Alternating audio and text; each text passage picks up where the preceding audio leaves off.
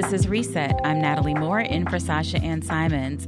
More than 50 years ago, Haki Madhubuti founded Chicago's Third World Press out of his Englewood basement apartment with $400 and a mimeograph machine. Today, the historic publishing house is known as a premier spot for black thinkers and writers. But the foundation experienced a major setback last winter. A pipe burst and flooded the basement and washed away nearly $190,000 worth of inventory. Thanks to donations from all over the country, Third World Press is poised for a comeback next month. Renowned poet and activist Haki Madhubuti joins us now to discuss this and more. Welcome to the show. Thank you, Natalie. I'm really happy to be here. When you saw your inventory of books destroyed by the flood, you said you saw your life go past you. Yes, I did, and for the first time in a long time, uh, you know, tears came to my eyes because I had been in, I was in Cleveland when I was notified, so I came back the next day and went immediately to the building, Third World Press Foundation, and uh, uh, workers were putting the damaged books into dumpsters. We had two very large dumpsters, about the size of a room, dropped outside of our headquarters and uh, loaded with damaged books.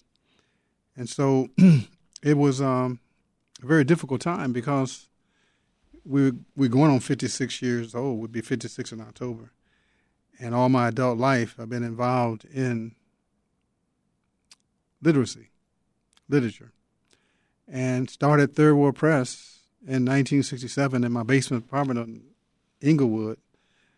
Um, because we are not illiterate people. When I say we, I'm not only talking about black people, I'm talking about the United States now is not a literate country. It really isn't.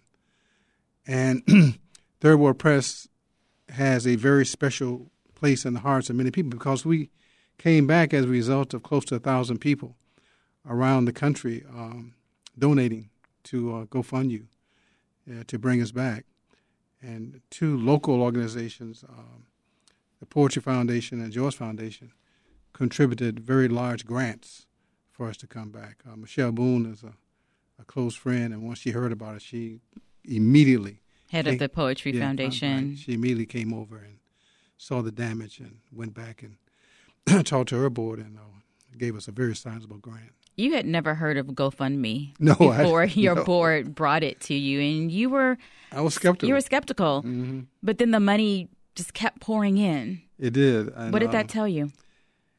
I think it told me more than anything else that over the 55 years of our existence, we've done good work, and I think that, uh, and as you know, we run three schools also, so we're servicing over 600 children a day in an African-centered education and neither my wife nor I have ever taken a salary. And so it's been a service for us to to do this kind of work. And I come out of struggle. I'm a poet primarily, and as a poet, I came into the literature to uh, you know affect change, to make change, and I've made my living uh, teaching. I'm an academic. My wife is a scholar, and so we have basically been involved in the education of our children, uh, very young children and college education children, uh, young people, all of our lives. And so it was it, it was it was traumatic, but I I'm used to trauma. Well, I shouldn't say it put it that way. I grew up in trauma, put it that way, and uh, I discovered my mother at 15 years old. she had been beaten to death, you know. So that kind of trauma, you know, allowed me to overcome this at one level. And life has never been easy for black folks in America. And it is not easy now. And we're located in the center of the black community south, on the south side of Chicago at 7524 South Dobson Avenue. And for us, this is part of our answer to the question what must we do? And the first thing we must do is educate ourselves, first and foremost. I can walk into your home and tell you exactly where you are intellectually and culturally. Uh, I walk into your home, is it clean? That's number one.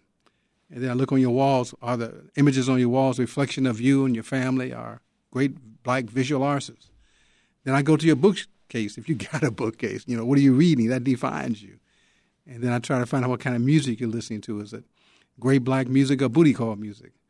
And then, of course, then I go to what you're streaming, what kind of movies and films you're looking at, especially the films that are wrapped up in brown paper bags. But to really tell what that family is, you go into the children's room. What's on their walls? Darth Vader, Mickey Mouse, and Donald Duck, and you wonder why we're confused. We're confused because we don't know who we are. And any people who are in control of their own cultural imperatives about the healthy replication of themselves. And first and foremost are our children. No children, I don't care what culture, we're talking about black people now, but I don't care what culture, children are not accidents. Okay. And therefore we must have a civilization, a culture that take care of all children first and foremost. Well, let's talk about some of the authors and books that you have published. They reflect literature, trauma, but also black joy. Oh, absolutely. Um, one of the major educators to come out of Chicago is a, a, a Dr. Barbara Ann Sizemore, and her book "Walking in Circles." But she writes about the and of course, she was the first black superintendent of the Washington D.C. school system. She didn't last long, but her and you see her smile on her face all the time. You see Dr. Dr. Uh, Sizemore with a smile, but her book, Walking in Circles. If you uh, look at um, any of our history books and any of Gwendolyn Brooks's books, we publish. We are the publisher of record of Gwendolyn Brooks. Uh, her book, um, In Montgomery, a novel, uh, Maud Martha, uh, her one book, one Chicago, which Miss Sarah Boom and the Poetry Center pushed, is now blacks. That's the one book, one Chicago, and all the public libraries have blacks in in it now. And her children book, The Tiger Who Wore White Gloves. All right, so we and just we just published um, a very important anthology, co-published actually, with um, the uh, other uh, published the Hall Chicago Literary Hall of Fame and um, the After Hour Press, wherever I'm at. And this is a book of joy, instruction, poetry.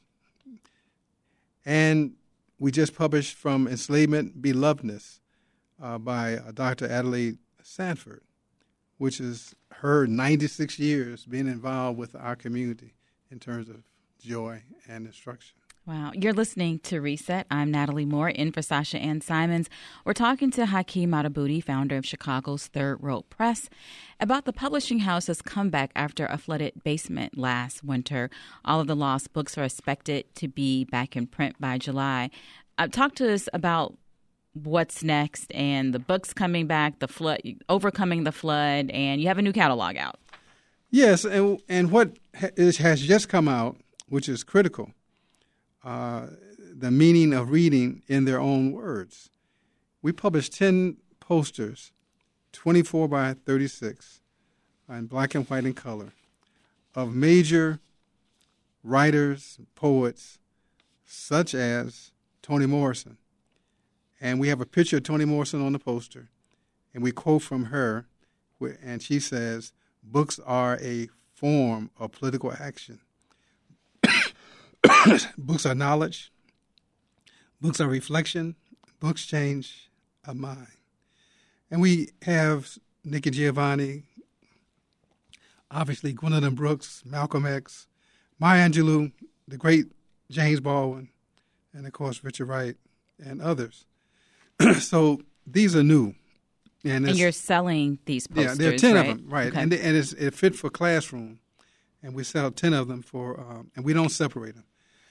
Excuse me, 10 of them is $200. And for the fall, we have major. Wait, and just to stay on those posters sure. for, for a minute, that collection is really in response to the book banning that we've Absolutely. been seeing. Right book banning is the last refuge of ignorant people. And what you have now in the leadership, actually in both parties, but mainly in the Republican Party, you basically have ignorant people talking about how ignorant other people are. These are non readers. These are people who essentially have no understanding not only of their own culture or the cultures, plural, of this country, but have not an iota of understanding of the world that they are part of.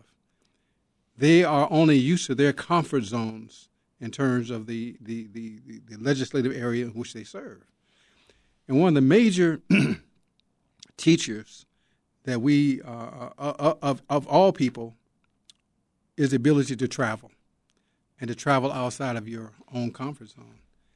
And uh, I've been fortunate to travel around much of the world and have read poetry and did workshops in 38 states in the United States. You see. And so banned books are people who are afraid of ideas. And ideas and the creators of ideas actually run the world. And we all tap dance to somebody's ideas. And for me as a young man, the question was where are the black ideas? Where are they? and so finding Richard Wright at 14 was critical because when I read Black Boy at 14, it changed my life. I read Black Boy in less than 24 hours and went back to the public library. I was listening to your earlier interview because library saved my life. And the Hall branch was very special to me. Mm-hmm. And so I went back and checked out every book Richard Wright had published. And one of the major books that he had published was a book titled White Man Listen. It's a book of essays. Very few people know about the book.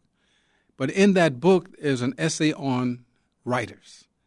And that started my essentially very systematic reading and studying of black writers. That's where I found out about Gwendolyn Brooks and Langston Hughes and Claude McKay and Margaret Walker, Margaret Danner, because Richard Wright laid out the importance and the, the, the critical uh, element of reading. You see, and reading. If you don't read, you can't lead. No one. And if you if you do not read, there's no way that you can perform adequately in a scientific technological society. And that's why you have this several layered economic system in this country. you have over 2 million, 2.5 million black and brown boys and men and women locked up in the prisons in this country. And most of these young men and women cannot read at a fourth or fifth grade level. And that's why you have the that's what we have our schools. system. That's well, right. but you oh. all send books to oh, free, to, right. to people in in prisons. But I want to ask you. You just mentioned all these thinkers and writers and artists who influenced you, and adding to that, I know Malcolm X, mm-hmm. Margaret, and Charlie Burroughs, who founded DuSable Museum. What do you hope Black poets, writers, and thinkers and activists of today learn from your example? The freest people in the world are artists. Are artists. So therefore, we have to take our freedom, build on it, learn from it, continue to study all of our, our lives, all of our adult lives, and share it with the less fortunate. And we are in the forefront of building, starting in the 60s, of what we call independent black institutions. The major institution in the black community is the black church as far as I'm concerned, the black church has failed. And so we have to augment the good churches, and there are good churches, with independent black institutions. And that's why we have three schools, serving over 600 children a day. You have to teach young people the knowledge about themselves. If you don't know who you are, anybody can name you, you see? And that is what's happened to us.